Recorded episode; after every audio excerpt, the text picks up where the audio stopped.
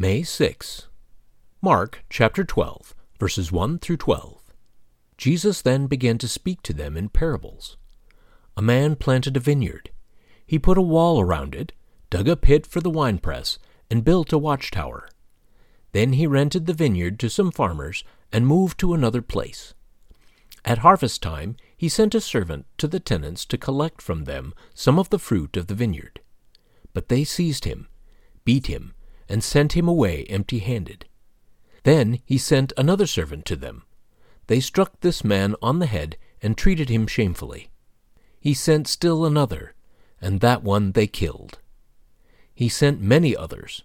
Some of them they beat, others they killed.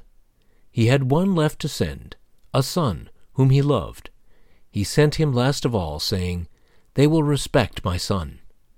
But the tenants said to one another, this is the heir. Come, let's kill him, and the inheritance will be ours. So they took him and killed him, and threw him out of the vineyard. What then will the owner of the vineyard do? He will come and kill those tenants and give the vineyard to others.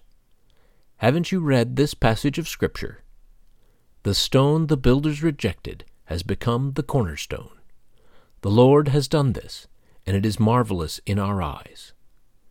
Then the chief priests, the teachers of the law, and the elders looked for a way to arrest him, because they knew he had spoken the parable against them. But they were afraid of the crowd, so they left him and went away. In what ways is Jesus the capstone to your life? In what ways is he not?